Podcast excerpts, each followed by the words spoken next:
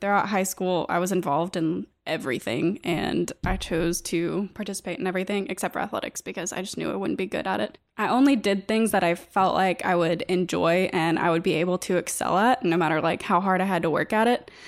So I kind of felt weird throughout, especially my senior year, because there were so many times where I would be in leadership or that sort of thing, and I would be working so hard, and I felt like I was kind of not necessarily the only one, but I felt like I was the only one who was being critical of the projects, and I felt like I was the only one who was like, hey, this could be better. Hey, like, what if you did this? Because I was the chief editor of our high school newspaper.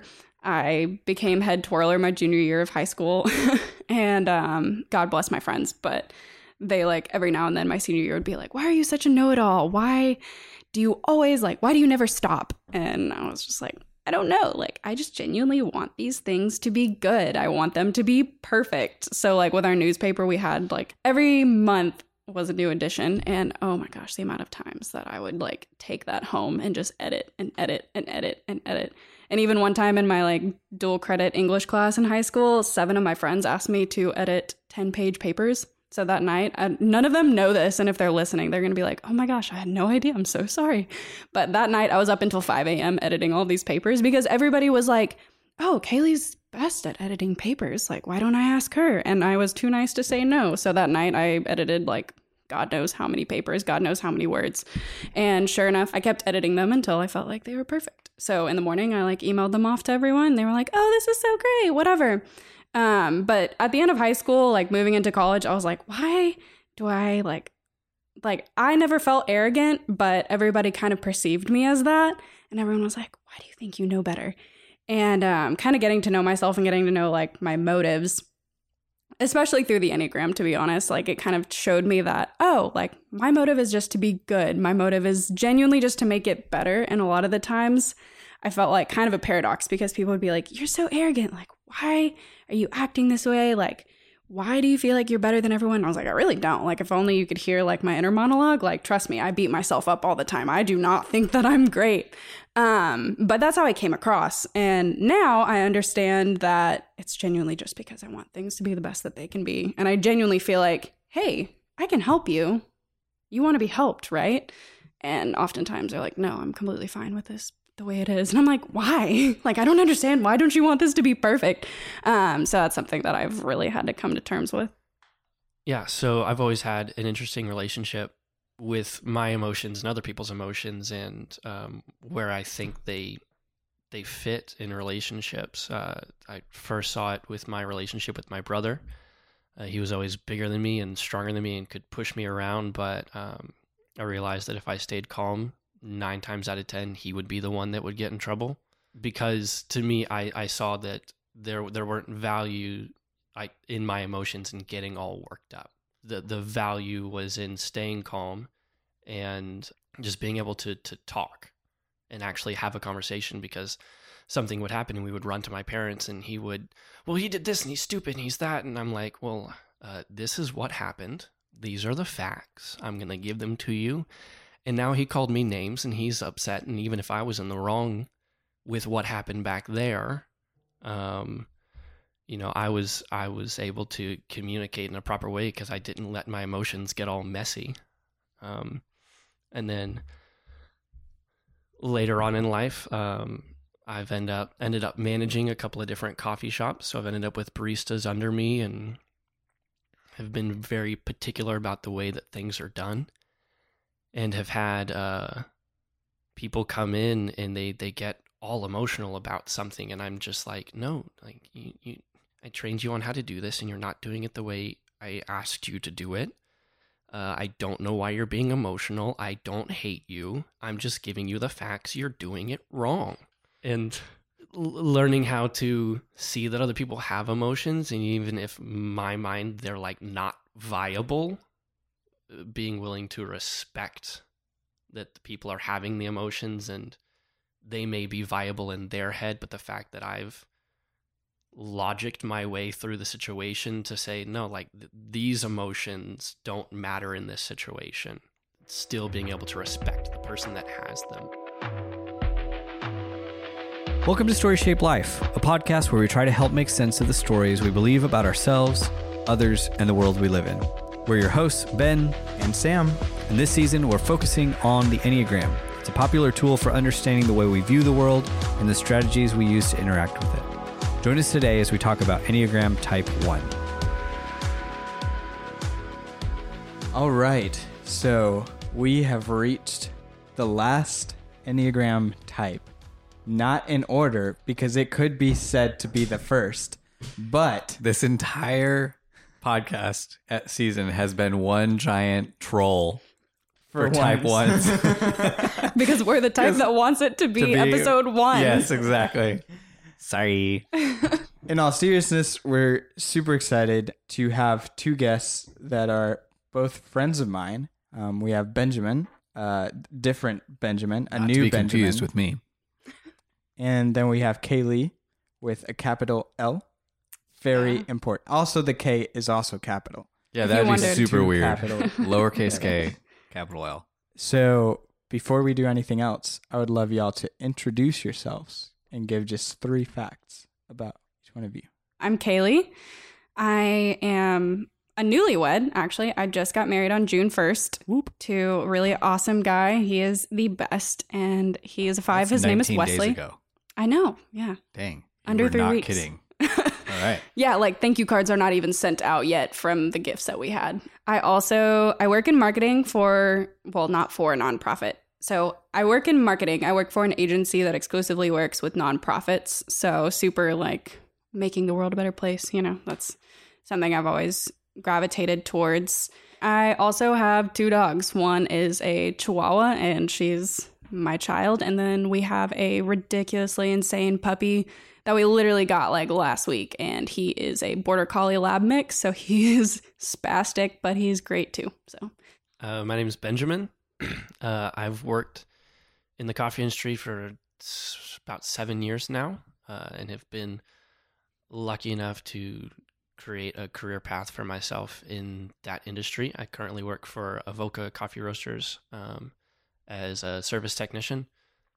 I am the bass player for the Vasco Band. Woot.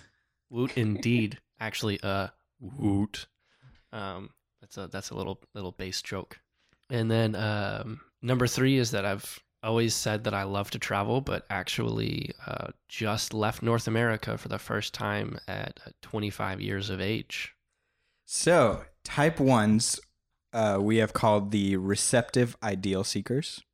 Receptive being their social strategy, and ideal seeking being Core motivation or core awareness. We're using kind of both because one awareness leads into motivation. I'm sure we haven't explained that enough to people that are like, wait, why is it two things and he keeps saying three? yes. Awareness becomes motivation. Hence, Yeah, those are just one thing. There we go.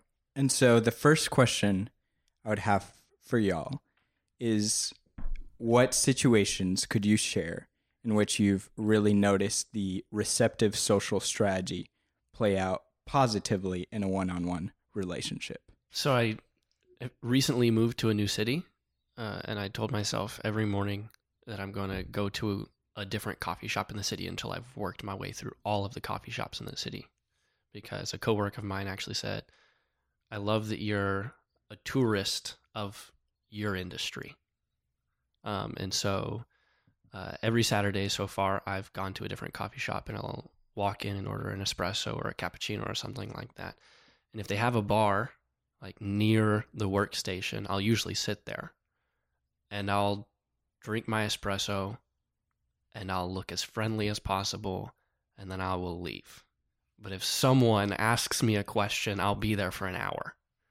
If someone decides to open the door and say, Hey, you look familiar, or something like that, and, and they want to open the door, um, I will always like, Yeah, let's chat. You open the door, let's go. but they have to open the door right Yeah, I will. I will never assume that they want to talk to me. I'll, I'll always, I'll, like I said, sit at the bar, look as friendly as possible, drink my espresso, and then walk out the door. You're just creepily staring I'm- at I'm people. smiling. while- I'm smiling. you're it's like eating. if you talk to me I would talk I to that guy, but I'm kind of grouped out. so um, that's it's kind of funny um, thinking about the receptive type. I, I noticed that I was like, yeah, I would never, I would never start a conversation, um, but I have found myself at a coffee shop talking to someone that I had never met before for half an hour to 45 minutes just because they were willing to open the door. I feel like the receptiveness like shows up the most in my one-on-one conversations just because as much as sometimes I'm perceived as not very emotional and not very in touch because I know that I can be kind of critical. I know that I can be very like, you know what, like let's get this done. I really am very receptive to my friends and how they feel and I mean, they may or may not correct me on this and they may very well be applauding and agreeing. That's one thing that I've always been very proud of myself with is the fact that when I'm with one of my friends, I can tell uh, what's going on, especially with my husband, who's a five, who he's more, I don't want to like wear my emotions on my sleeve. And I'm very quick to be like, okay, like, hey, what was really rough about your day? And he's like, whoa, I didn't say anything was wrong. And I'm like, I can see. Um, and that's one thing that I'm really intentional about with all of my friends is sometimes it's kind of difficult to notice those things but like if you just like start picking up on like those tiny things you know like if they open that door just a little bit like you know like she's just not making as much eye contact with me as much she's opening that door hey what's wrong um, and it kind of goes from there so that's how it shows up a lot in my one-on-ones Yeah, I think it's funny because it's, it's not always verbally opening the door. yes Like, We're so receptive to like I I do my best to, and it, it I feel like it happens naturally. Just learn people.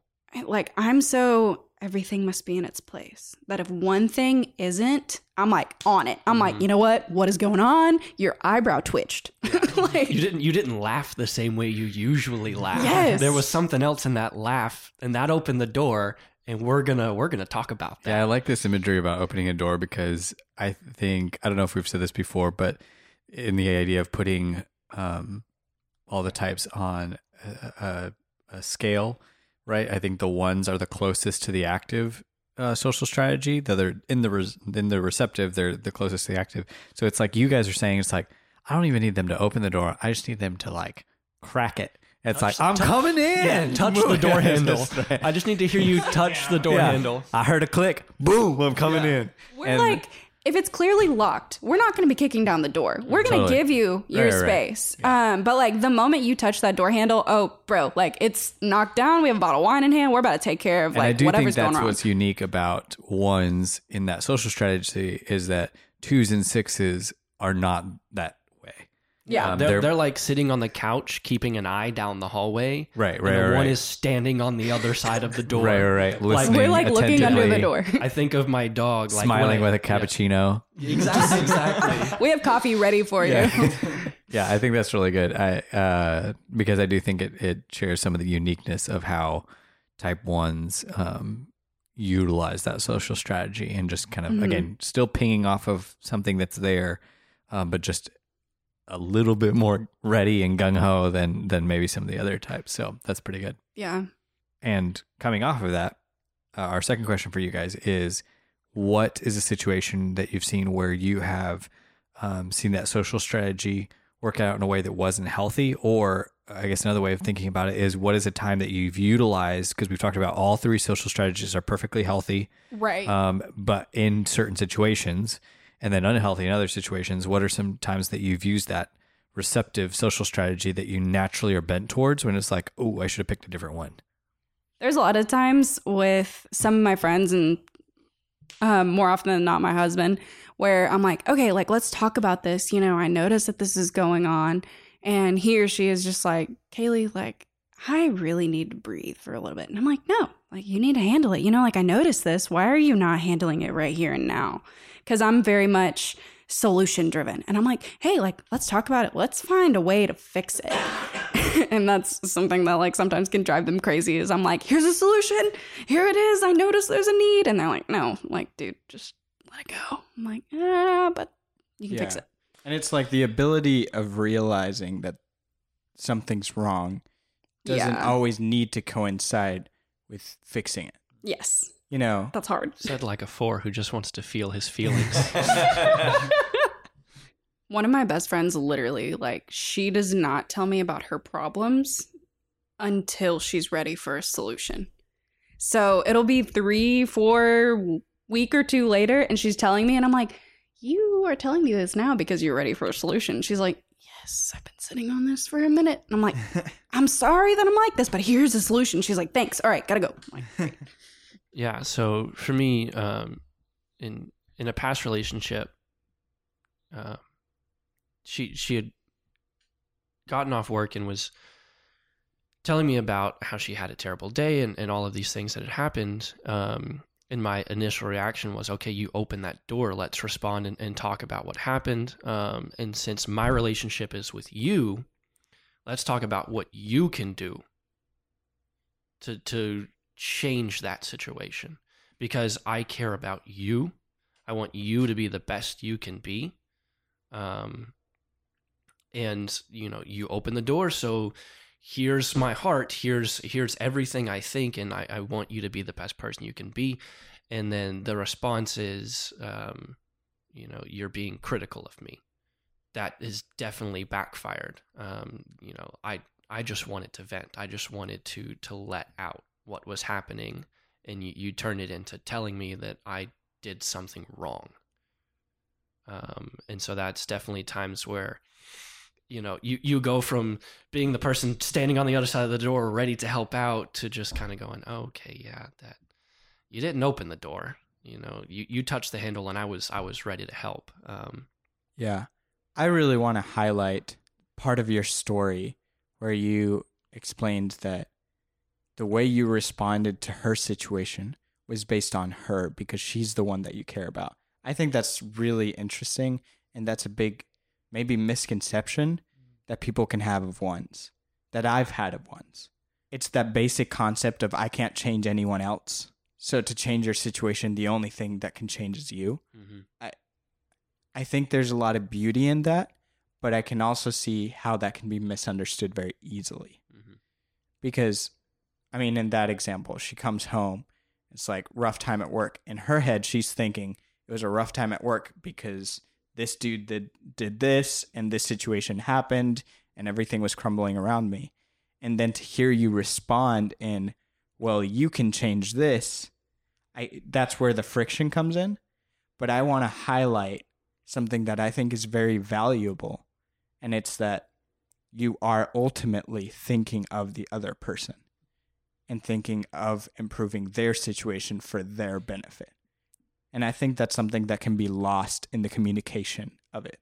Oh, absolutely. I uh Samuel and I have a family member who we are pretty sure is a one on the Enneagram, a close family member. And yeah, man, that those stories like really hit home because I think it's really easy to interpret, at least in their case, to interpret their actions as um, just overwhelming and kind of uh, the word that I use sometimes when I'm explaining it to my wife is like engulfing, right? Where it's just like kind of like all consuming and you're like just like just back off just like a little bit you know?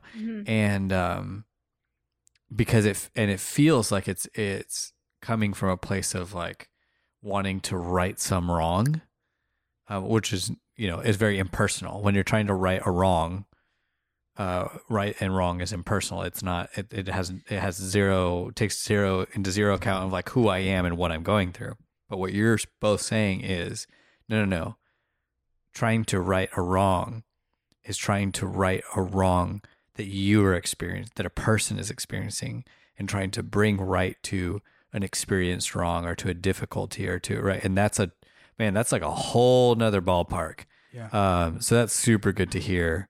I feel like we are so rooted in our deep belief that action is the only way you're going to fix something. I just, I can't sit and let something pass me by because I'm like, you know what? I need to do something in order to fix this. Like, if I just sit here, I'm just going to become stagnant and life is going to suck. So, like, when I feel like someone is just kind of like, you know, like it sucked today, it's going to suck tomorrow, I'm like, why? Do something. Um, and like, I have a ton of emotion. And a lot of the times when I am trying to help someone and I am trying to be like, hey, why don't you do this? It is coming from a place of like really caring about them. And I do think it's interesting. I think the the piece about like the action piece of like essentially like you have agency is something that uh, type one share. This is a whole nother triad, and we haven't gotten into it, but it's something they share with type fives and types threes. Is this like I respond to difficulty by um, via competency by getting better and growing, and and and so I think that's something that ones offer in the sense that like you're responding to the need of another by trying to build competency in them.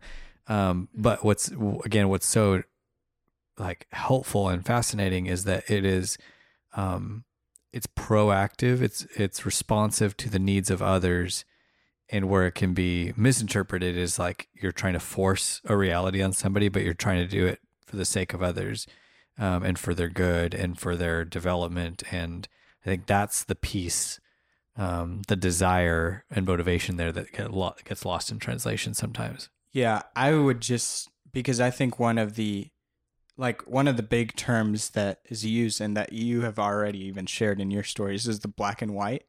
And I just I think it this is me experiencing this learning experience right now in the moment, but it is not a universal black and white. Mm-hmm. It is a situational black and white for Yes. that person. And that distinction is important because that's where it becomes something personal and loving and intentional in a relationship rather than you just imposing your beliefs. Mhm. And Mhm. I think that's really important for ones to hear and for non ones to hear as well. Yeah, so I think this is a good lead into our next question, and that is what cultural pressure or cultural expectation have you guys experienced uniquely, I think, as Enneagram type one men and women? Like what's the what is some of the cultural requirements um, that you guys just really are like super aware of um, from your perspective and your worldview as as men and women Enneagram type ones?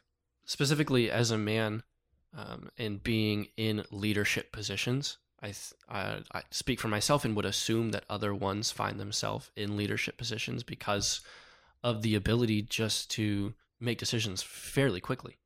Um, and like being in the coffee industry and being the service side of the coffee industry for the most of it you know on bar busy things things need decisions need to be made quickly. Uh, i've felt myself naturally move into leadership positions being able to make that because when I'm comfortable, um, you know, once I have received the information I need about a situation, I can make my decisions extremely quickly. Um, I think as a man, I'm I'm looked to often when there is not a clear answer. Can you can you know?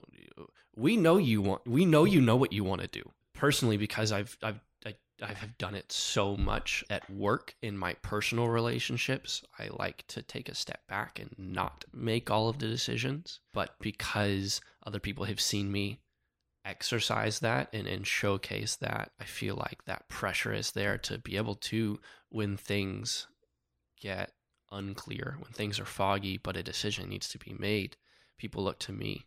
Have you, and this is kind of a personal question, but have you experienced, in light of the fact that people turn to you for that decision making quality, have has that played out in a negative way?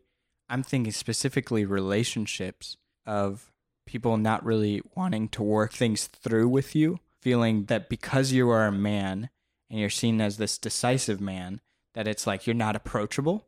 I have definitely felt like because of my decisive nature, I have emotions. I experience emotions. Part of my decisive nature is being able to almost remove emotions from the equation, and I think that is some. I, I believe that's something that is unique. And there are times where, um, specifically in personal relationships, um, because of that decisive nature, my emotions get removed f- by someone else Yeah. someone else removes my emotions from the equation and i go wait wait wait a second uh, like this is a personal relationship Yeah. Yeah. i'm willing to take the time to to work through the emotions and not have to Yeah. i think Don't uh, invalidate my emotions just because I'm not generally as expressive of them. exactly And Yes. so- Especially because you're a guy. yes I feel like that just Right. tacks it on Yeah. And But- because being in a leadership position, I almost feel like decisiveness is being expected of me. I would almost rather have the opportunity to filter things through. But because it's been expected of me, because when it is expected of me, I'm able to push the emotions Mhm. aside and make a decision, it continues to be expected of me. Yeah. That's really good. You're talking about having emotions, and I think every I mean every human being has emotions. That is a part of being human. Some people are less emotive than others, but everybody has the same number, right, of emotions.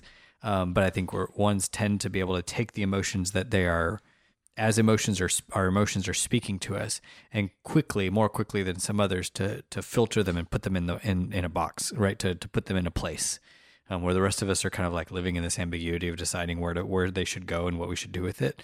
Um, but I like what you said of this idea of like, but there are times when we've experienced that, or when you've experienced that, and uh, needed more time to find a place for it, and even needed time to like talk about it and just like leave the box open and work through something. And because you have this tendency, especially as a as a man, Enneagram Type One, people are just like, well, just just put it in one of your boxes like you always do. Yeah.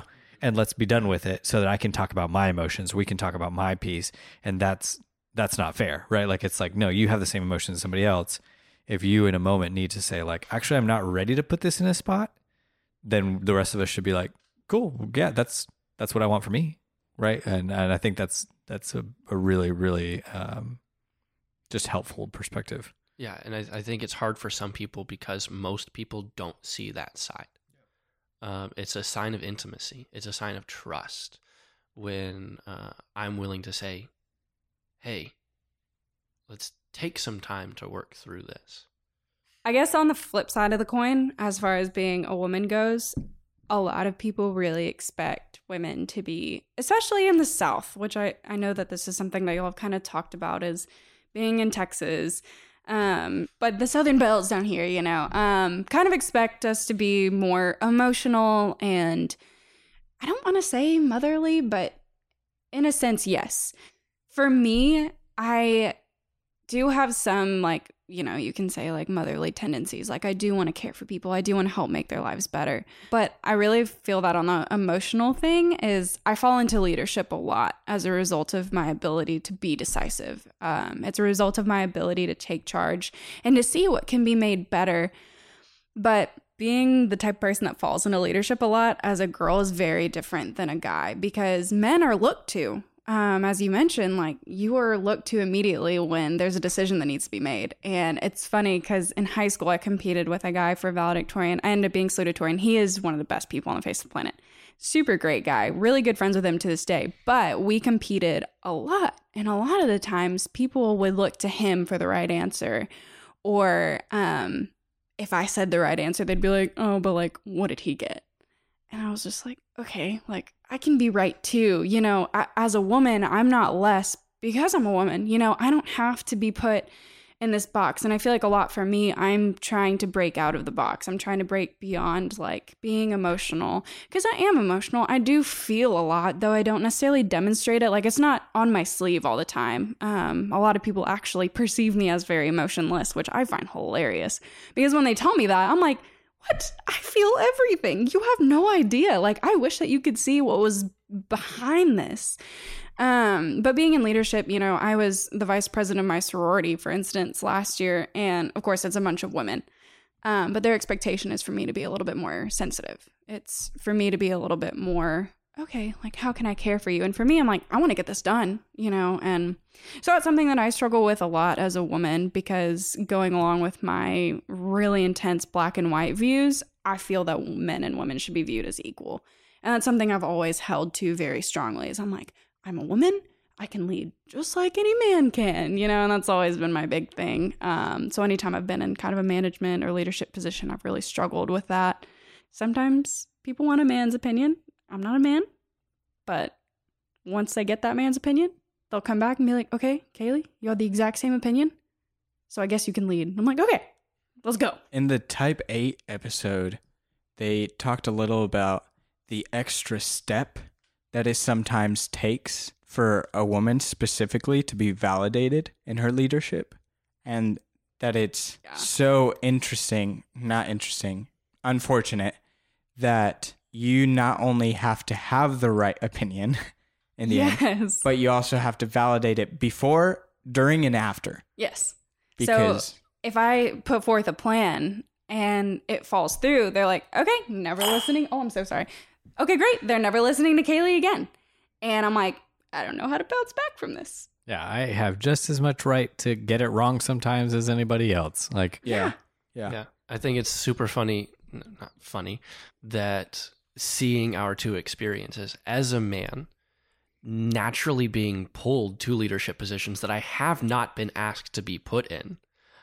I'm like, validate my emotions.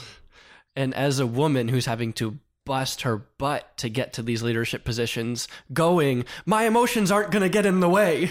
Yes, Is that's seeing like seeing the Yeah, the, that's- that's the, really the good. juxtaposition um, is is insane. And I think that's the again the back to the unique thing uh, about ones is that you're still in the receptive group. So what I think is unique is that sevens, threes, and eights will sidestep some of those um, cultural blocks, impedances, whatever word we want to use, a little bit more, right? Because they're like, I'll just create it for myself. Versus, and not always, but but I think that's kind of a, a natural tendency. Versus ones that are still looking to be receptive to opportunities.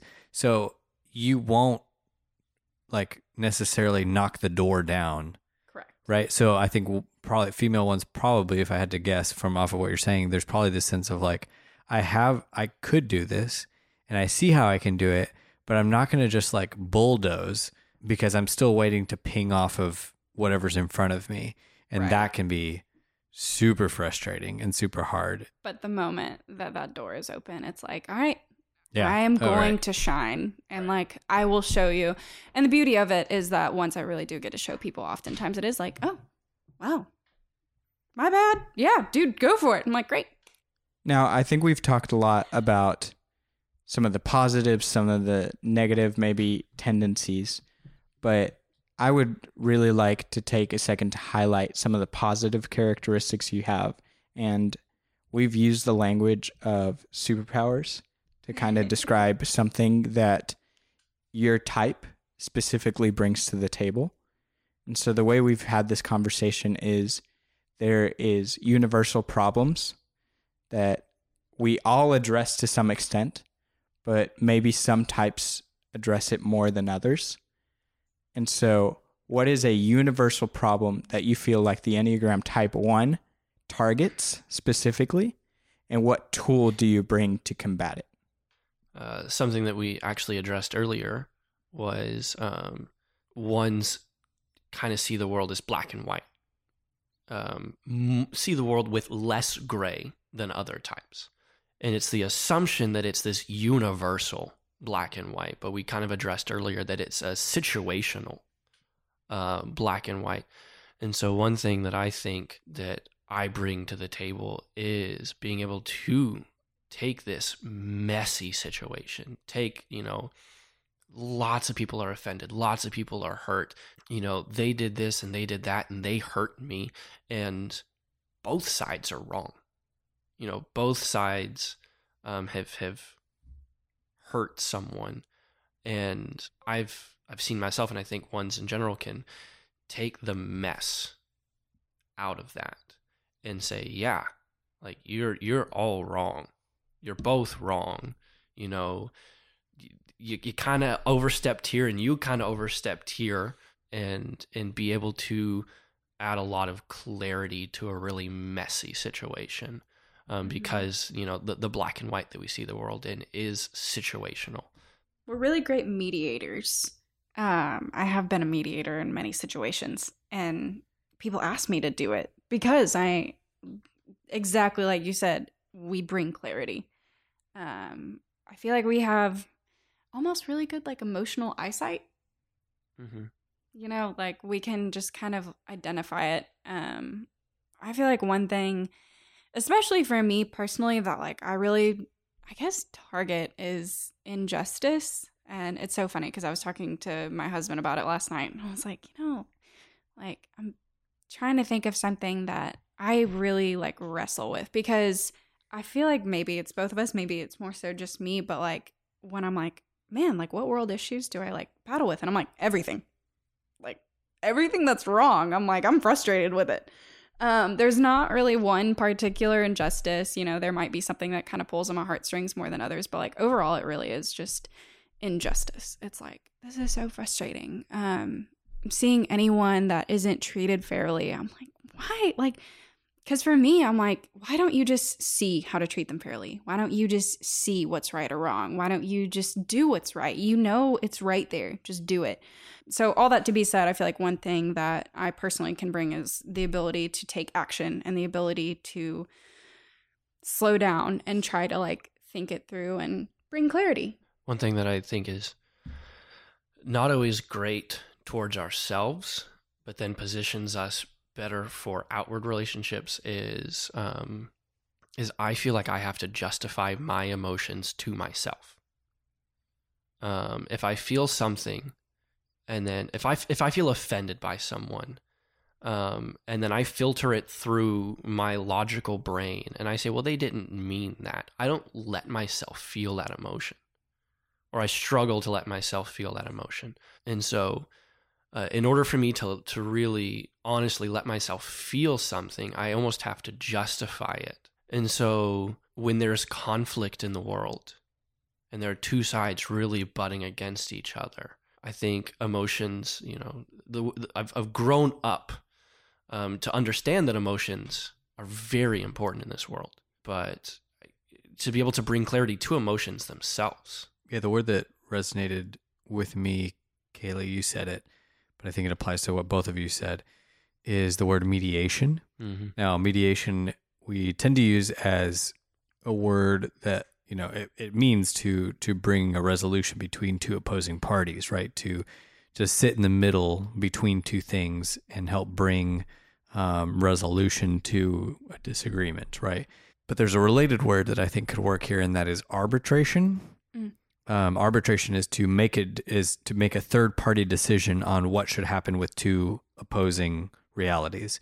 Uh, and so the the phrase or the the what I'd like to offer to you and and see what you guys think is um, that type ones bring arbitration to chaos, Mhm. and this idea of that the all the gray filters in, and you guys um, are very good at taking that and and saying yes, no, right, left, this box, Yeah. that box, go right, go left, you right, and and and really again, ones get a bad rap whatever the superpower is, uh, ones get a bad rap for this, but it is when you are in a relationship with a type one, a healthy type one, it is one of the most freeing things. And I say this as a type five who loves his shades of gray. Like, really, like, I am not a black and white. That is very difficult for me. When as soon as somebody is like, "Well, I think this is black and white," and I, I come up with seven thousand different ways how it is not. But I've noticed with the type healthy type ones in my life that I can do that because I they basically serve as like a tether or like an anchor to me in my life because of this superpower, this ability to take chaos and give it uh, not just form, but like a label. And when you give something a label, it's no longer chaotic, right? So that's that's to me where this phrase of like arbitrating chaos uh, which is it, our, our our phrases just get more and more epic every time we. with, um, I think This is adventure. is very uh, to me very true of type ones. I feel it. I like the idea of arbitration uh, versus mediation um, because Mhm. To me, mediation always seems like you have to pick one, or Right. or kind of like in this situation you're right, and in this situation you're right, and um, it seems to like arbitration can be like not quite Yeah, it's a lot more about putting things in boxes rather than bringing them together. correct. Because mediation to me also reminds me of the type six's ability to bring people together. Yeah, And- or nines to see things from Yeah. multiple sides. Yeah, Mm. And Mhm. your specific special quality is the ability to put things into categories and label them. I right. think Instead that's of like you get half and you get half, it's like no, you're this, you're that. Let's move on. Our Yeah. ability to compartmentalize Yeah, even our own lives. yeah, I feel good about that. Um, I think there are some types that we've had kind of a little more clarity on on their superpower, uh, but I think ones that have theirs is very unique, um, but also uh, it sticks out, um, at least in our culture and our time. Uh, kind of to wrap this up, our uh, final two questions for you guys are: What advice do you have for other Enneagram Type ones, and what advice do you have for people in relationship with Enneagram Type ones? So for me, um, battling with being a perfectionist was kind of hard because you know everyone in that interview question they're like, "So what's your biggest flaw?" And you're like, I'm a perfectionist because, you know, that's like kind of bad, but that's also kind of good at the same time. Um, and I kind of, Classic job interview answer. I'm a perfectionist. I just work too well. I care too much. yeah. And it's just like being, But we mean it. so it's, it's kind of a battle um, because everyone is like, oh, yeah, you're a perfectionist. Like, that's not a personality. And it's like, yeah, well. So, one thing I've kind of gotten for me, like, and one thing that I kind of advise is to other ones is to like get to know yourself more and understand that you have much more depth than trying to perfect everything. Um, because sometimes I know, especially in high school, when I felt like I was kind of reduced to, okay, like you're trying to be the best you can be at everything, you don't really have much else. Um, I kind of had to learn that I am also a reformer and I really do just care about the good in the world. And for other ones, like be nice to yourself, dear God. It's so hard. Um, I am so mean to myself. Like I am so terrible. Um, whenever, like, genuinely, when people come to me and they're like, "Hey, what you said really hurt me," like, I promise you, on the inside, I've rehearsed that moment that 10,000 times and I'm like, I know I was so mean. And they're like, dude, no, you like kind of offended me, but I just want to mention it. And I'm like, I know I was literally terrible. And it goes into this whole spiral. But all that to be said, be nice to yourself, take care of yourself. And it's okay to be wrong. And not everyone is always nice and perfect all the time. And that's just not reasonable to hold yourself to that standard for eternity. Could you elaborate? I'm sorry, this is about to be a little bit of a hard question. That's fine. Could you elaborate on what it looks like to be nice to yourself? Because I, I feel like that's so general. Yeah. Um. So especially the last year or so, I've had to learn how to co- cohabitate with that so-called inner critic, and I've had to learn how to be like, you know, because I failed this exam, because I messed up this one social interaction. Yeah, that that is a mistake, and it's okay that I made that because everyone makes mistakes. And it's hard to get rid of that thing where it's like no you can never make a mistake. That's insane. And just like it's important to like almost like don't be afraid to spend time with people that care about you and talk things out. Because we both were joking about earlier how we both kind of talk our way through ideas and we have to talk to ourselves out loud. Um and like one thing that i have to do really often is me and my husband will be driving for several hours and i'll just talk about things and i will just talk and talk and talk and talk until i'm like you know that's really not that bad i didn't really mess up that hard so it's just a matter of taking the time i feel like for me to understand myself and to remind myself of my motives and at the end of the day one thing that I keep in mind when dealing with other people too, as a result of learning about the Enneagram, is if you understand their motives, most of the time, almost all the time, they are really good. You just have to keep that in mind um, and just stop kicking yourself. Yeah, I think there's a really interesting distinction that as you learn about that inner critic, as you learn about the way you talk to yourself, and and I think this is an ability a one has to do with other people, but not always with themselves. But it's the differentiation of the mistake with a person who makes mistakes. Yes. And so it is very different to say, Hi, I am a person who said a lie, and say, Hi, I am a liar. yes. And and I think that's what is can can really catch not just a type one, but specifically right now we're talking about type ones, in that that deception that you doing something bad makes you a bad person. Because my biggest fear is that I'm a bad person. Yeah. It is that I'm corrupt. And that's more so true for the type one than any other type. Yeah. Um, because everyone is kind of afraid of that, I feel like, at least I think. Because you would be afraid of that, right? Yeah. um, no, but that is something that I have to understand is okay, I accidentally yelled at them, but I'm not an angry person. Yeah. That's not your Yeah. identity. yeah, that's Went on for a long definitely time, so something is yeah yeah struggle struggling with um finding your identity in your mistakes because i never do something good and nice and go i'm a great person Yeah. i only identify with the inner critic Yeah. um but something that i would like to say to fellow type ones um is as I have grown um, emotionally I have given much, much more room for the gray in the world. Um, Yeah. and the gray in myself specifically. Not every single thing has to be assigned a positive or negative connotation Yeah. Yeah. and that's that's something that uh, I have struggled with in the past, and something that uh, has been freeing to me.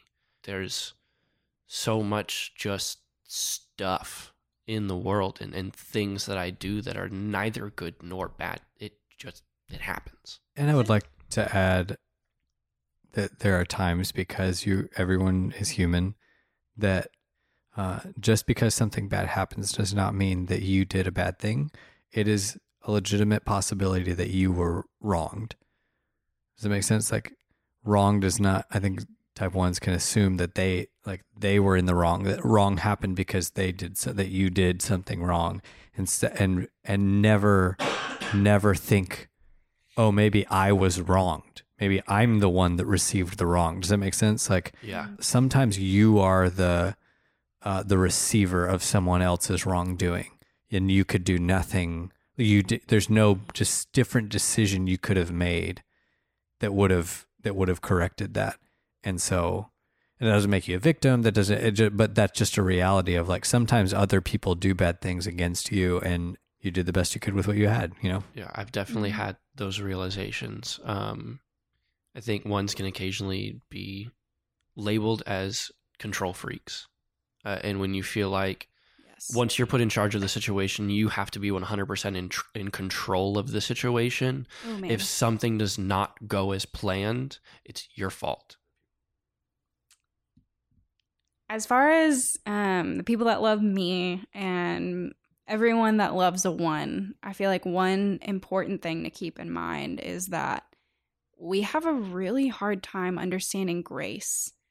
And accepting grace for ourselves is so difficult. I know for me, even with my Christian faith, it's so difficult understanding what grace is.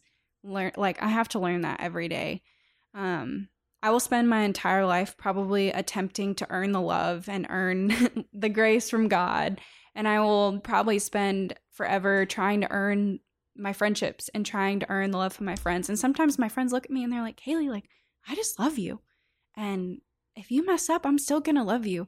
And sometimes, like, don't necessarily make this an everyday thing because then it feels fake, but try to remind your ones that, like, no matter what they do, you're still going to love them because for us sometimes it's so difficult because if i make the tiniest mistake or like if my friend looks at me the wrong way or one small thing i'm like wow they've realized i'm a bad person and there's no more grace left for me. So that's one thing that i really want to emphasize. And then one other kind of like small thing is we are so used to taking control and we are so used to leading things. And this one is a little bit more lighthearted but like don't be afraid to plan things for one.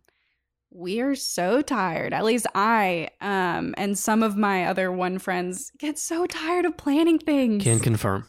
Okay okay yes i wa- i wondered um don't be afraid to step in and ask one like hey would you like is it okay if i plan this? Because trust me uh, deep down inside everyone you know is hoping is just waiting for someone else to take the reins because they're so tired. Like we are. On on my road trip around Europe. Uh, my mother joined me for part of the trip, and uh, I had planned the whole trip, had the itinerary, had everything ready to go. But I was also like, "It's vacation. Let's leave some space in the itinerary. It'll be We cool." have five minutes on one Thursday. Well, I was like- real. I like we have dinner at this time. I haven't picked where we're gonna have dinner. Let's just figure it out when we get there, you know. Um, and so one afternoon, most of the way into the trip, it was that conversation of what are we gonna do for dinner. And my mom looked at me. She's like, "It's your trip. It's your birthday. You pick where you want to go for dinner." And I broke down. I, I asked her to pick, and she was like, "No, let's do what you want to do." And I ended up just losing it because I was like, "Please, please take control. I can't make another decision. I can't make another decision right now." Oh, I'm Uh, so, so- glad that I'm not yeah, alone in I this. definitely feel that. Hmm. yeah. Sometimes we really do just want to live in the moment and we really, God, like, just want to go along with someone else's plan and just party along. But um, one thing that I have to say uh, to people in in relationships with ones, um, we can be stoic, but because we are um, a receptive type and we're waiting for someone to to crack the door for us to come in, we do the same thing in our relationships. Um, if if you pay attention, when a one needs to express themselves emotionally, they're not always going to just explode and, and pour their emotions all over you because the, they'll crack the door and they say, well, I, if I were on the other side, I would see that and I would seize that opportunity. So I'm going to crack the door and hope that this person sees this opportunity to come in and ask me what's going on. And so put I, I one thing that I want to say is is put in the eff- the effort to learn this person. Yeah. Um, because if you if you're in a relationship with them and you care with them, put in the effort to learn them.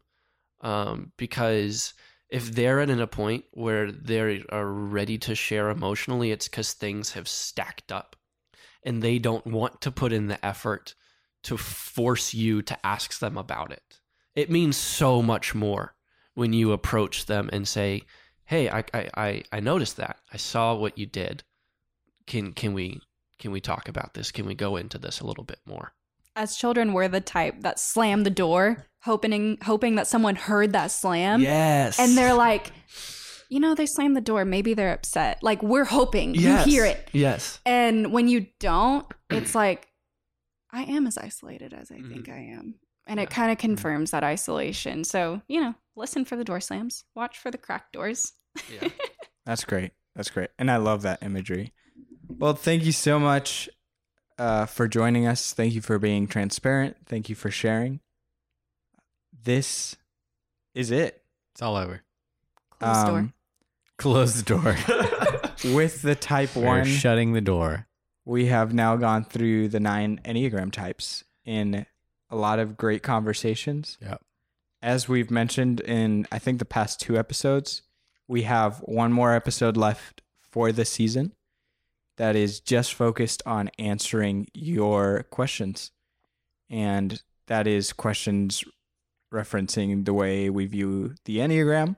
That's questions referencing the Enneagram as a concept. That is questions referencing the stories and lives of the different people that we have Mhm. interviewed. Uh, questions about the specific types or things we've talked about, questions about culture, whatever you have. Uh, we would love to hear those and tackle those in uh, a specific episode dedicated just to that. Yeah, so that's on the way. Uh, the easiest way to get us those questions is uh, through Instagram. You can find me at Ben Larzi, B E N L A R Z I. And me at Enneasam, E N N E A S A M. I've never spelt it. You never so have. I was actually maybe really someone was were like starting. I would, struggling, but I live in the UK and vowels sound different, and I don't know how to spell it. So Someone in the UK is like, thank God. yes, exactly.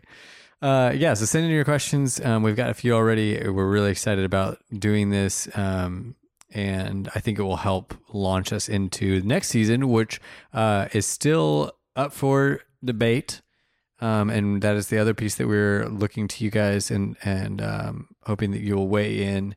Uh, what are some things when it comes to becoming uh, a more full and whole human being? and both understanding and living into a full and healthy human narrative that uh, you know that you guys ask about. We've we've talked a lot about emotions. We've talked a lot about um, cultural expectations and cultural narratives. Um, I think there's yeah we we've got a lot of kind of room to run, but we want to hear from you guys and and really delve into the things that are most helpful for you.